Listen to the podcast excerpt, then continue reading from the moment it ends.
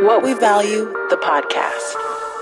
Hello, and welcome to What We Value, a podcast by Deutsche Telekom aiming to inspire and support young people on their volunteering journey. Listen to insightful conversations between me, your host, Jacqueline Aza, and a diverse range of guests from across Europe, from high profile and action oriented young activists to volunteering project leaders.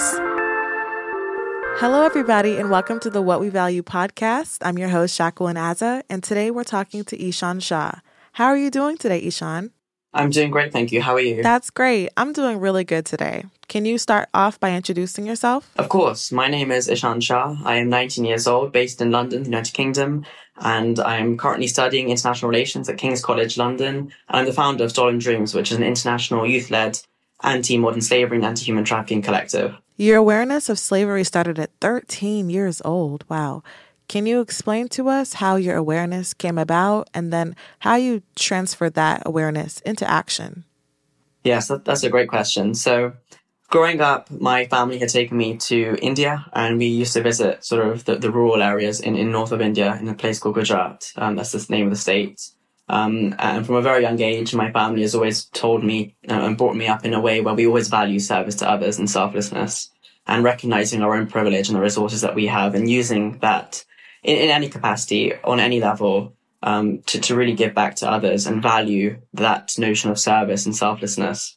Um, and it was in about 2017 that I first found out that modern slavery and human trafficking still existed. And I was quite shocked because at school we had learned about historic slavery and the transatlantic slave trade, but we weren't told that actually abolition back in 1833, or at least here in the UK, didn't really mean that slavery and the exploitative practices that we see today, um, that still exist today, um, sort of are still happening. I didn't realize that this was something that was happening so close to home either. It's happening right on our doorsteps and the clothes we eat, the foods we, um, through the clothes we wear, the foods we eat, and even potentially on our high streets. And I was shocked because actually what we're seeing is that the rates of modern slavery and human trafficking today are very high. In fact, one in four victims are children. And so this really is a global issue. And I went into school the following week and I asked all 150 odd children in my year group at school, do you know modern slavery still exists?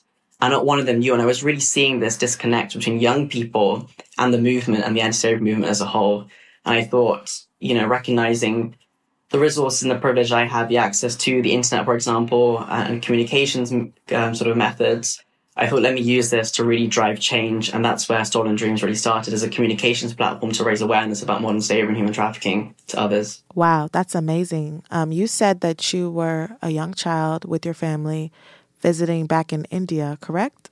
It was tough. Um, I, I think it's one thing when you're reading about sort of poverty, gender inequality, um, all of these different global challenges and issues that we're facing today. It's one thing reading about it or seeing it on the news, um, on your TV screen or on your iPhone, but it's another thing actually being there in person and seeing how differently people are living across the world.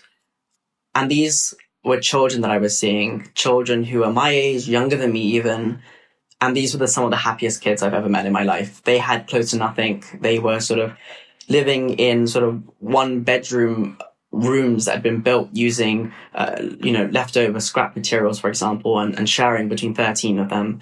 They were having minimal access to education, you know, not very many textbooks, not very, very many resources. Uh, when they were playing football, for example, they didn't even have trainers. And yet these were some of the most selfless and happiest kids I've ever met. Um, and coming back from India, um, you know, after visiting these children and then coming back to the UK and seeing how privileged we are to live the life that we live, to have a roof over our heads, to have access to education, which is a fundamental human right, to have access to three meals a day, a family, um, to not, you know, worry about, you know, where our next meal is going to come from or who's going to make that meal. It, it really puts your life into perspective. Um, but it, but it shows you how structural some of these issues are, how systemic they are, and how actually we have to recognize there are so many ways in which we as individuals can take action on a local grassroots level uh, to really drive positive change in that sense. Can you tell us a little more about what you do with the UN and the government? Also, tell us a little bit more about your other roles and other spaces in activism. Yes, for sure. So I fell into the UN world uh, last year in around February 2021 and this was because I was invited to speak at a parallel event during the UN's Commission on the Status of Women uh, to speak about trafficking in persons, especially of women and children. Um, so Stolen Dream started back in 2017, and we've been working since then, really as a organization to raise awareness uh, about modern slavery and human trafficking. And then we realized actually that we as young people can really harness our own power, our own determination, perseverance, and our unique experiences um, and our expertise and our own lived realities as well to really drive concrete action. And so that's when Stolen Dreams underwent sort of a transformative phase uh, to really understand that actually we as young people do play a role in this movement and we can really transform that awareness into concrete action from the very grassroots level, but also on a national level, regional level, and then international level too. And so when I was invited to speak at this parallel session during the UN's Commission on the Status of Women, which we call CSW, I really was noticing that actually I was the youngest person speaking, but also within that virtual room, there weren't many young people either who were present.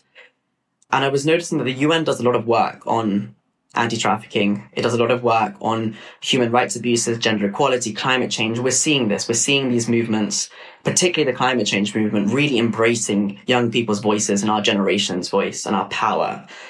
But the anti-slavery movement wasn't. And, and to date, you know, we have made progress, but it still isn't. It still hasn't undergone that transformative process yet, whereby stakeholders intergenerationally are, are realizing the power and value that we bring to the table whether that's within organizations and civil society, but also at the decision making table.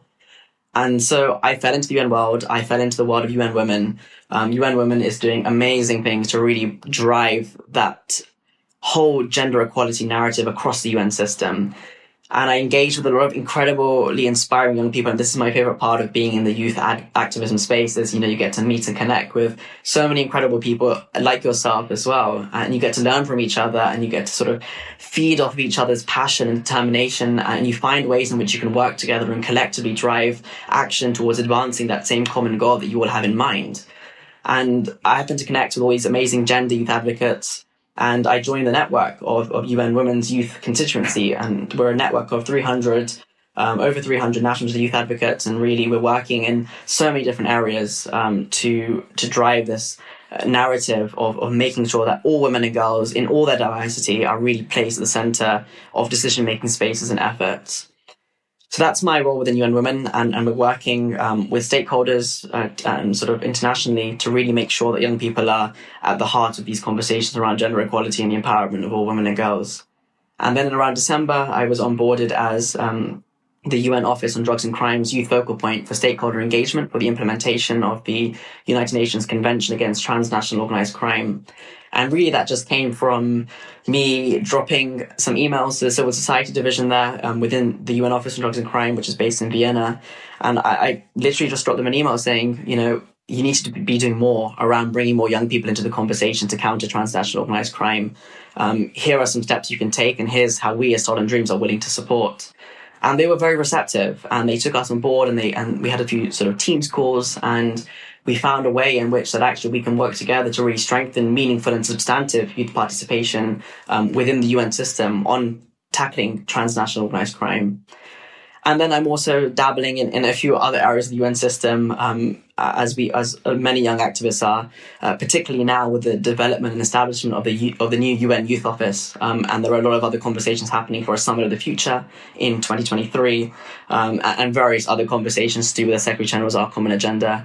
But it's just really about connecting with other amazing youth advocates um, within the UN system and seeing where we can support and where we can work together because this is really a collective space, a space where, you know, there's no barriers to participation.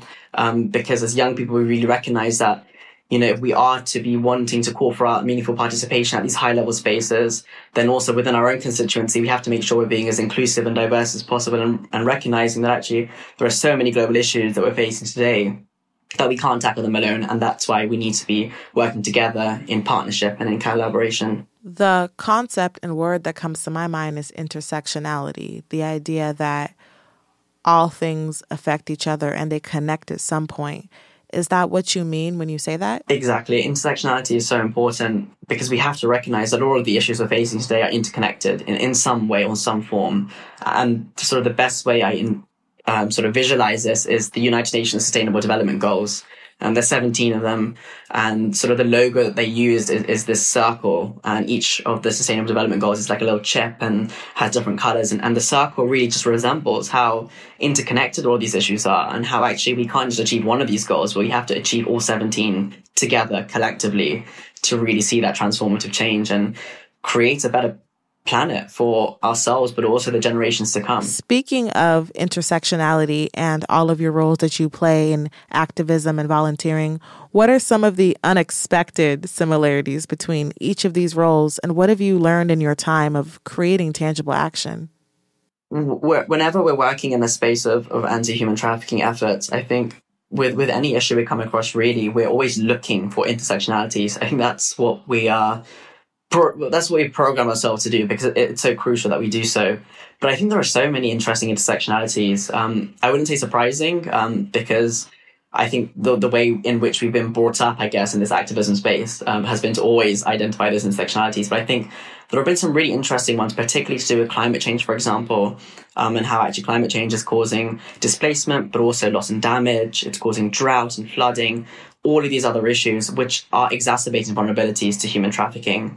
And of course, with with all forms of or with most forms of modern slavery and human trafficking that we see today, it is women and girls who are disproportionately impacted, and that's because gender inequalities are you know deeply embedded and ingrained in the structures and systems that we as men benefit from um, every day and sort of in, in things that we do. And, and, power imbalances exist and, and all of these forms of exploitation thrive off of those power imbalances. Um, and of course, women and girls are then uh, disproportionately impacted most. But also in terms of conflict uh, in the situation in Afghanistan, in Syria, South Sudan, um, and of course, more recently in, in, Ukraine as well, we are seeing those crucial links there between instability, um, lack of peace, um, and elevated vulnerabilities and risks and prevalence to modern slavery and human trafficking.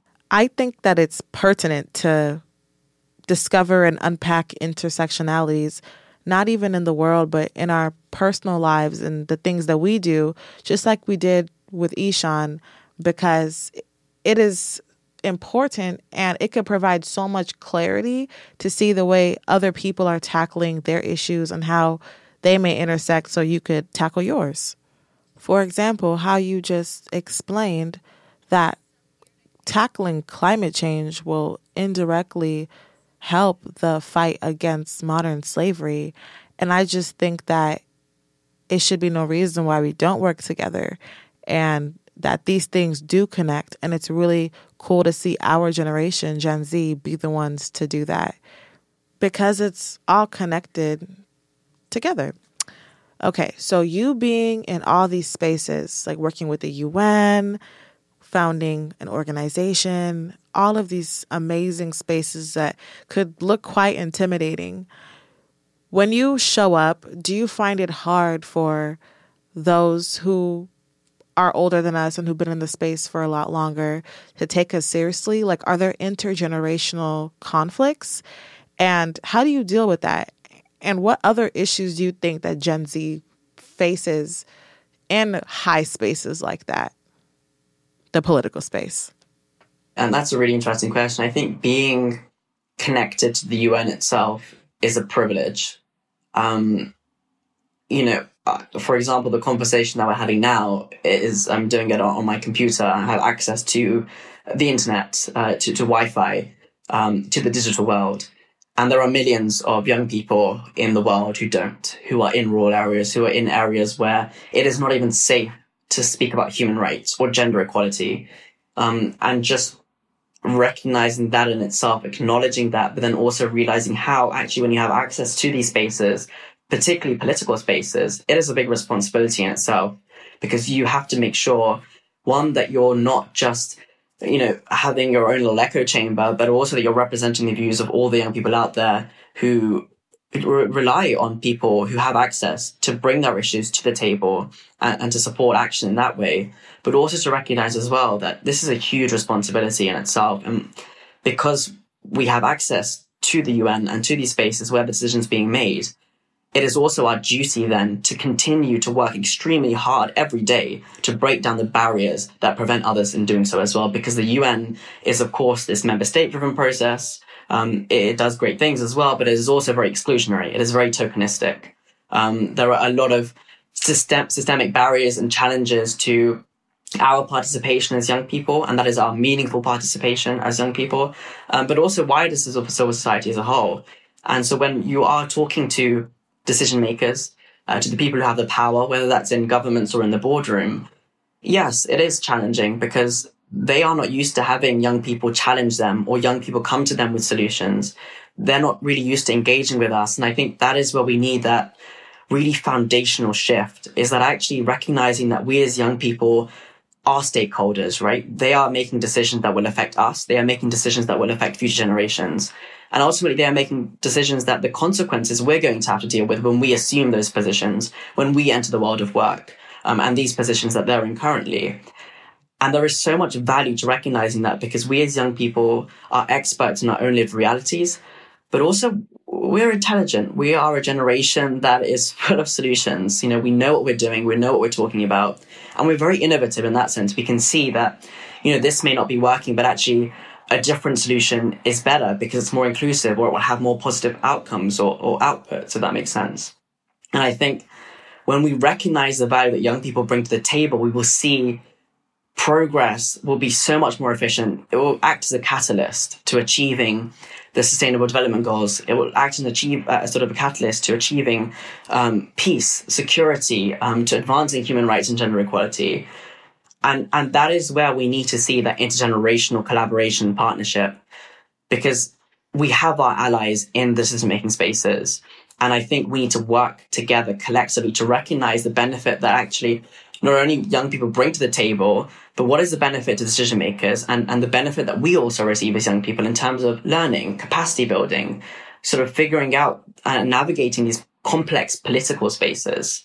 And that is where we need to see more investment in young people, but also more investment in having those dialogues, those meaningful dialogues with people in power and really talking about power in a more holistic way. We know that those power dynamics are not working in our favor right now, and we have to restructure those power dynamics to make sure that young people, you know, especially young women and girls, are having access to power to center their voices in leadership positions, in decision making spaces. And, and this means at all levels. We're not just talking about the UN, the international space. We're talking about the grassroots levels within organizations, within local governments um, within sort of companies even and the private sector. And this expands much broader to conversations about um, wider public participation too. Fixing institutional oppression is our long term goal. That is the end goal. That is what we're all dedicating our young lives to doing. What are some of the short term things that we can do to open space and pass the mic to the voices that may not be heard, to the kids that may need the platform? What can we do as Gen Z changemakers who have a lot of connections and who've done a lot in the space to bridge that gap. Although we are minorities, there are still intercommunity or intercommunal hierarchies and oppression that goes on. We still hold privilege in other areas to where it is our responsibility to pass the mic. So, what can we do? I think the first thing would always be to remember that again, it, it's not familiar discourse for young people to be involved in these spaces. And so that really means that we ourselves have to be proactive. We have to be reaching out to people. And I can tell you now as well that a lot of people in these decision making spaces wouldn't have even thought about reaching out to a young person and asking their opinion, for example, or, or involving them in these processes. And that's exactly how I got sort of the UN Office on Drugs and Crime to start taking action was I just sent an email to the person at Civil Society Division and said, you know, um, you need to be doing more. And here's how we can do so together. And we have to be proactive. We have to be reaching out to these intergenerational allies, I guess. And we have to form those partnerships, connections, networking. Um, and it takes a lot of effort on our end, but it has to be done because when you then have access to those spaces, it means that then you hold that responsibility and duty to go into your community to hold consultations, to hold focus groups, to go into your schools, to go to your um, sort of classmates and peers and tell them, you know, hey, this is an opportunity that, you know, I facilitated, that we facilitated. Now come on board and join. Here's how you can do so. Here's X, Y, and Z. Um, here's sort of an event that you can attend, or here's a consultation we're running. And it's so important to recognize that actually it's not just about bringing the UN to the grassroots level. It's about bringing the grassroots voices to the UN. And in doing so, we have to dismantle those power structures and those barriers to our participation. And actually, we as young people can facilitate that because we have the resources and the networks and the communities to really expand and, and be more inclusive and be more representative and diverse. Um, and, and again, that can be on social media. Of course, the online world is amazing because we can connect to people, you know, from across the world with a click of a button. But it actually means as well thinking about what can we do offline? How can we then reach those communities that may not have access to social media, for example? Or how can we reach younger children as well, children who may not act, who may not have a phone yet, who may not be of that age? Um, and that really means going into our own grassroots communities, onto our high streets, working with our neighbors, for example. Um, I think that's where the, the action really happens. And, you know, as much as we're navigating these UN spaces, working at the grassroots level always grounds me. And I think that's where my heart is at. I know. My heart is also at the grassroots level. My organization has been grassroots pretty much from the start, but this past year is when I finally my co-founder and I finally took that leap to filing for 501c3 status and we're almost done. Um, so I'm really excited about that. But the reason why we even went to that is because we're seeing that the big donations and the grants and the large sums of money that will help us change lives are only acceptable for those who have that tax tax exempt status. And it's proving real hard to do things on a larger scale without that type of funding. Although we could still implement grassroots morals and values into our organization sometimes you have to go the law route in order to help the most amount of people. Definitely, yes, yes. The the funding side of things is, another very contentious space, and I think what we're generally calling for, and, and this is sort of our wider work with the UN, is is to really encourage not only governments but the private sector as well to invest in in funding youth individual youth, but also informal and formal youth organizations, collectives, networks, movements, but really making sure that funding is flexible and accessible as well, and sustainable too, of course. Let's stay on that. Let's unpack a little bit more about what it looks like to go from awareness to action, like the tangible steps from educating yourself to finding a group or starting your own group to getting materials and getting funding to even being in it and coping with being in it. What do those steps look like? And what did it look like for you as well? There are so many issues in the world today that we as young people are constantly being bombarded by, whether it's climate change or conflict or human rights abuses, gender inequalities.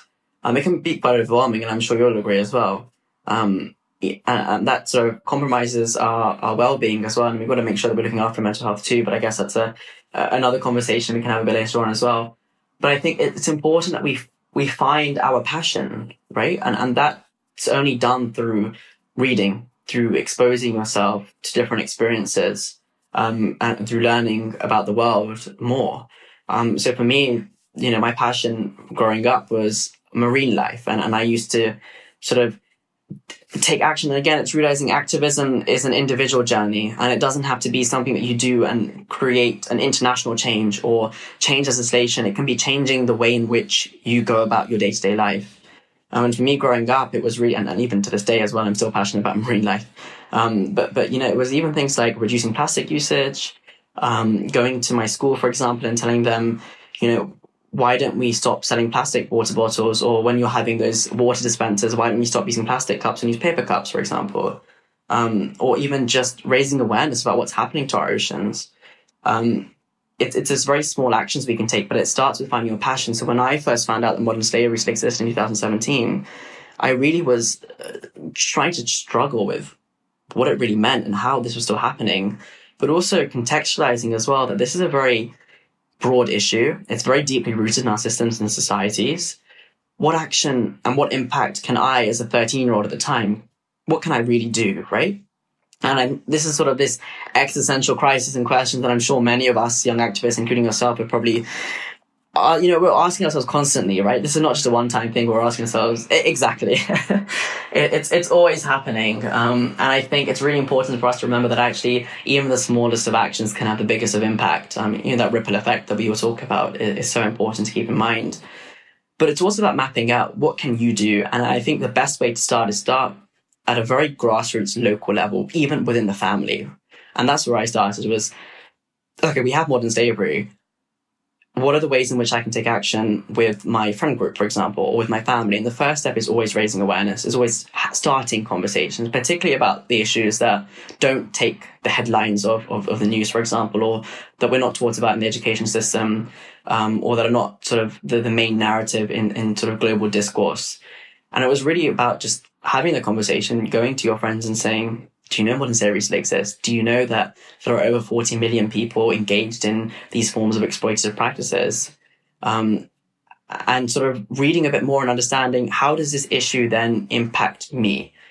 Whether it's climate change, you know, climate change, for example, will impact us directly, right? And there are ways in which we can take action on a very local level, whether that's reducing our water usage, for example, buying locally sourced foods, growing foods in our own gardens, for example, even when it comes to the gender inequality context and, and that narrative as well. How do we tackle gender inequality? Well, actually, it starts by having those conversations in the household, breaking down those gender stereotypes, those harmful gender stereotypes, those misogynistic attitudes, those sexist attitudes, calling them out when we see them. And then the same for when it's tackling modern slavery is, you know, we know that modern slavery is happening in the supply chains of the clothes we wear and the foods we eat. So it's about being a conscious consumer always asking yourself the question, always asking brands who made your clothes, for example, how much will your workers paid per piece of product produced? And so it's really about just mapping out. And I always love to focus on the grassroots level because actually, you know, on the grassroots level, you get to connect with so many amazing people as well. But also, when you're taking action on that level as well, it inspires others in your community to take action. That community action then mobilizes and transforms into further action, into international action, into international action. And I think that's where it all starts. It all starts at the home, at the family, in your friend group, at that very, very bottom up approach level, if that makes sense. Um, and that's exactly what we need to see. And then, of course, there are so many other innovative ways, and I could talk about this for hours in terms of the ways in which we can use technology to drive action. Um, particularly, you know, as, as we did when we started Stolen Dreams, as we started up as a website because that's where all the young people were. They were all on the internet, all on social media. And that's the best way we thought we could reach um, young people. And then it's also about the innovative solutions. How can we harness um, art, for example, and, and the creative arts to really drive artivism in that sense, right? There are so many different ways in which young people can can really mobilize that awareness into concrete action um, and I'm sitting here behind the screen with a big smile on my face as well because I'm thinking of all the stories of all the other young people I've met who have done such incredible things. And, and again, it's always started from finding your passion, seeing an injustice somewhere, and really then committing to taking action and, and never giving up in that sense, but also making sure as well that you're taking care of your well being too. Yes, mental health. Can we talk about that as well? You, at 13 years old, came to consciousness about modern slavery. I know we touched on it a little bit about, you know, conceptualizing what that meant, but how do you take care of your mental health when you're constantly consuming such heavy topics like drug trafficking, international organized crime, and modern slavery? Yes.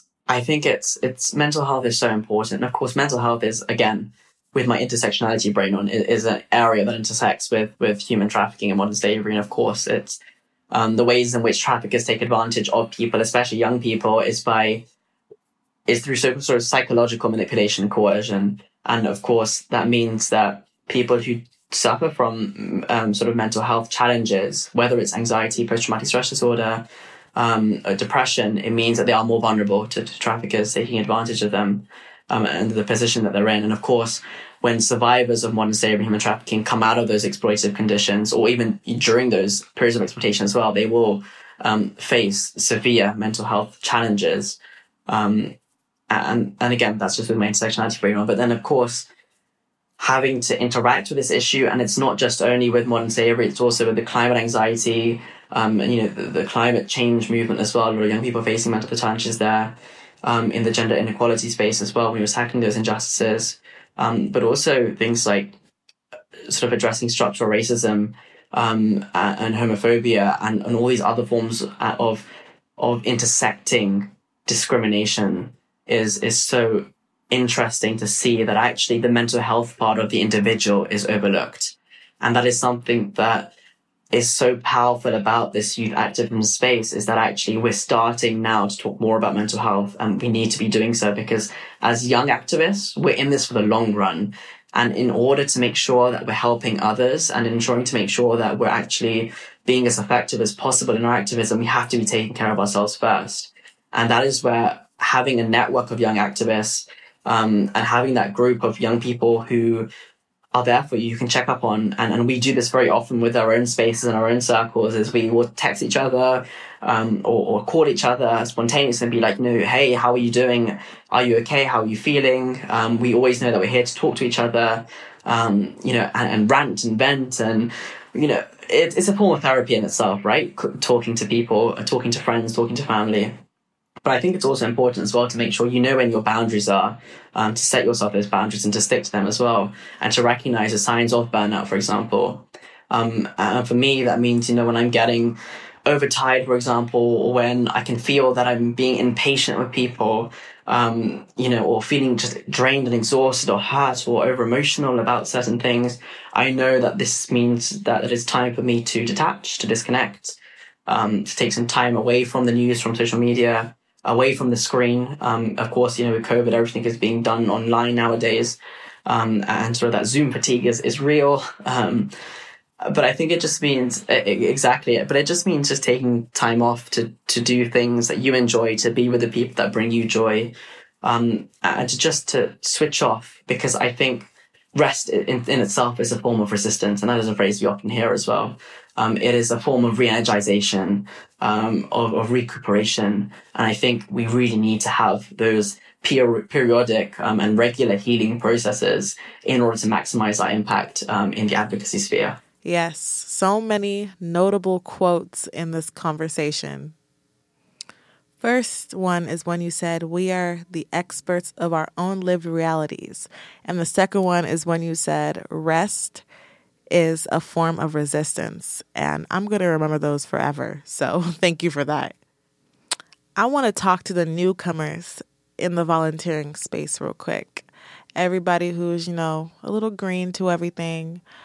Because, and I know you probably remember Ishaan, when you first started volunteering and activism, you were so excited. You're it's that point when you're finally discovering your voice and what you believe in and you're going hard and you're working overtime and you're just volunteering for everything you need to protect your mental health because burnout is real and it comes quick and it'll come at the point where you need it not to be there the most.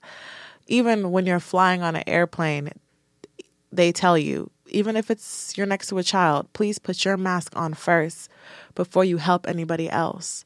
So I want all the newcomers to be implementing self care early on before the stress even starts so you could prevent that from happening. You were just talking about technology and being that we are moving into some sort of a post COVID world um, where we're getting back into the swing of things face to face we are coming out of an era where we had to do everything online. I think it'll be very impossible to function in today's society without having some sort of technology and internet. Um, how has digital technology helped you build awareness for the cause? Yeah, so I mean, uh, the online world is great for raising awareness. Um, you know, you can share infographics, you can share information very quickly. Um, again, the issues that you have is into making sure that that information that you're absorbing is factual and is correct and is appropriate um, in its context. Um, I, and that's a whole other issue, right? This whole issue of fake news and, um, yeah, there, there's just so many advantages and disadvantages of social media. But I think that one advantage is making sure that, you know, you can have a community online of, of people who are interested in the same cause as you. You can exchange information very quickly whether that's in the forms of petitions, for example, um, or uh, sort of invitations to events and protests and, and all sorts of things to mobilize offline action. Um, and I think it's important that we then make sure we recognize that we can't just act completely online, but it has to be this very beautiful partnership and fusion of the online and offline world, right? And I think that's where the change really happens is offline, is when you figure out um, what you can do online and then take that to the offline community. Um, and I think that's really important in itself because offline is more practical. It's more the hands-on action. It's speaking directly to decision makers. Um, it's it's on the ground protesting. It's holding these community events meeting survivors, for example, and people with lived experiences of, of the issues that you're interested in in tackling. Um, it's about you know going to the library, picking up books, researching, learning, unlearning. Um, this whole process of growth is is an offline process, right? And and we can't just keep focusing on the online world and expect change to happen. It's got to be again this partnership of, of both worlds. Um, but yeah, the online world is great for raising awareness. It's great for sharing information and connecting people and building community. Um, but I strongly believe we need to be taking action offline too, particularly when it comes to reaching again those communities and those people who don't have access to the digital world and bringing that information resources to them too. Absolutely, and they're using these online platforms to facilitate modern slavery to take it offline. So, what does taking action look like to you on and offline?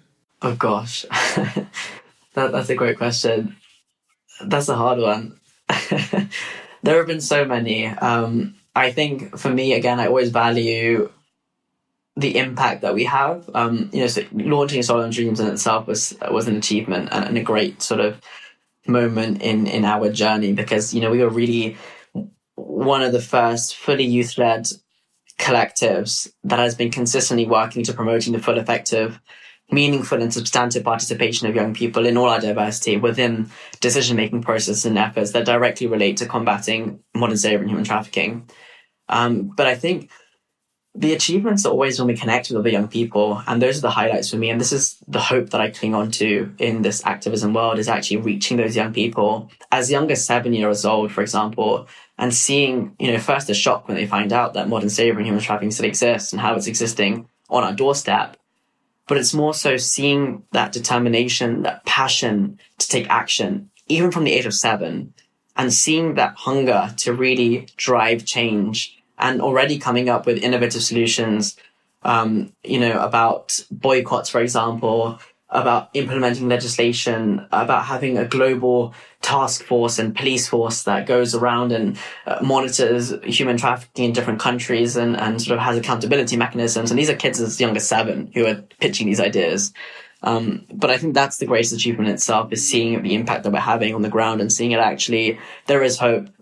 When I depart this world, when we depart this world, that legacy of stolen dreams, but the, also that the hands that the world is going to be left in in terms of the generations to come, I think um, they're, they're in good hands. And, and that's the hope that I'm clinging on to um, for dear life, I think. what are you working on currently? Give us the 411 and the inside scoop on what Stolen Dreams is planning to save the world. Yeah, so we're working on a lot of things at the moment, um, perhaps too much. Uh, but yeah, we, we just continue to really work towards making sure that young people are being centered in, in conversations, not only about human trafficking and modern slavery, but also in my capacity as uh, sort of as a represent youth representative to different UN agencies and, and working within the UN system as well. Just really making sure that the voices of, of the people who are being spoken about are being centered, right? And making sure that young people are being really integrated into the UN system. So uh, with Stolen Dreams, again, we're continuing to do our, all our advocacy, our education programs. Um, we are working with the UN Office on Drugs and Crime um, for sort of strengthening their youth participation on, on tackling transnational organized crime in particular.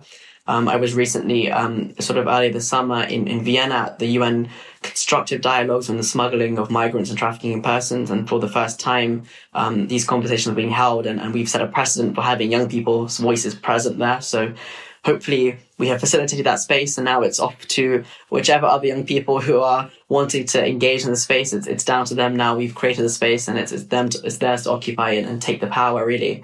Um, so that's been very exciting and um, that process. Um, but also within the UN system, there are a lot of conversations, a lot of exciting conversations happening. Um, we, we currently have the negotiations for the establishment of the new UN Youth Office, which is um, outlined under the Secretary General's Our Common Agenda. So there is a group of us youth activists who are fighting our hardest to to get our foot through the door. Um, we are trying to get as much information from them as possible to influence these intergovernmental negotiations as possible. Um, so this is very much an exciting time for the UN system because we're seeing very much um, an institutional change. Uh, you know, a whole office dedicated for young people and to promote the meaningful participation of young people. Um, but again, young people's participation in politics is very politically contentious. Um, and so there is some pushback from some states. Um, some states are very receptive and, and really want to push forward this process.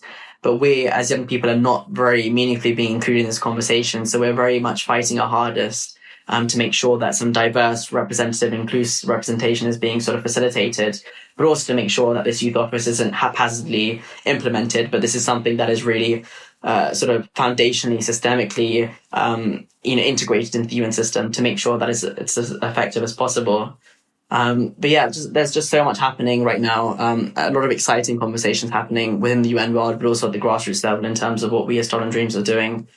Um, and we just look forward to working with as many young people as possible in all their diversity to make sure that we're driving those very um, concrete changes, but also to make sure that we're being as ambitious and bold as possible. I am so proud of you for doing that. That is so amazing. And on behalf of probably every young person listening to this and even not listening to this, thank you because you're making sure our voices are being heard at the table that matters more than anything, the legislative table. So thank you for that. It's, it's not a lone effort. There's there's a whole team of, of amazing young people behind who are working, you know, co-creation, co-leadership, co-ownership. That's what we're we're really embodying and what we're calling on decision makers to adopt to is a sort of feminist leadership um, of of co-creation, co-leadership, co-ownership. And if there's anything I or anybody listening can do to help your effort and your team's effort, please let us know. Yeah, of course. Yes. I mean, yeah, email me, drop me a message. I'm on social media and everything. I'm always looking uh, to, to connect with the young people. So anyone is interested in listening, then uh, all the communication channels are open and always happy and here to support. Oh, last question. I'm so sad. What would you say to young people that want to build awareness for the causes they believe in, but they're hesitant, they're scared to reach out, or they're just, you know, they simply need a little bit of pep in their step? What would you say to them to encourage them? Well, well, definitely don't be afraid. I think, um, and that's probably easier said than done because I remember being terrified before launching Stolen Dreams. Um, it's it, it's it's intimidating, it's daunting this activism space. But yeah, never be afraid to to start, um, but also never be afraid to ask for help. Um, it's always important that we're um, asking for help, and you know we need support. Um, there are always people, plenty of people out there who are willing to give it. Um, and never be afraid to fail either. I think you know, I think the way in which that society has been conditioned is that we're always trying to be perfectionists. And I think that actually making mistakes and failing can actually be beneficial because we're learning. It's a process, right? And, and actually when you do make a mistake or fail, you can reevaluate and you can find a more innovative way of approaching something. Um, I think that's sort of one of the main barriers and hurdles that I personally face as well in, in Stolen Dreams and, and continue to face as well. Um, but it's something that a lot of young people face in terms of starting activism. So really just go for it, be the change, you know, find the thing that you're passionate about. Um, it can be, it can even be something as simple as one thing in your local area you want to change and just keep going for it. Don't give up, keep persevering and never lose sight of why you're doing it. I think we often will, young people may often get caught up in the sensation of being a youth activist and sort of it's it's not about who speaks the most, who has the most followers on social media. Um, it, it's it's really an individual journey. Why are you doing what you're doing? Really figure that out. Um, figure that out. You know, what is your motivation? Um, and there is a beauty to that, I think, and that's the whole process in itself. Um, is figuring out why you're doing what you're doing, um, and of course, yeah, ne- never give up. You will you will face challenges. You will face exclusion, tokenization, barriers, hurdles. Um, that's all part of the process. It, it's inevitable. Um, but it's always important to know that the work you're doing at whatever level it is, is so important. And you're not alone either. There are so many people out there who are facing similar challenges to you, but also so many people out there who are there rooting you on, cheering you on from the sidelines, and who are ready to support you with whatever you may need, including myself as well. Always here. Thank you so much for sitting down and talking to us today, Ishaan. And once again, I'm so proud of you and everything that you've done. And I'm proud of your team and everything they have done. And I appreciate your excellent articulation of the issues and just your expertise in general. And now that we're in community, I will be reaching out soon. Thank you so much for having me. It's been a pleasure. Thank you for listening. If you would like to find out more about volunteering, tune in to our next episode of the What We Value podcast. Are you interested in getting involved and active yourself? Head over to whatwevalue.telekom.com to discover and support exciting volunteer projects across Europe.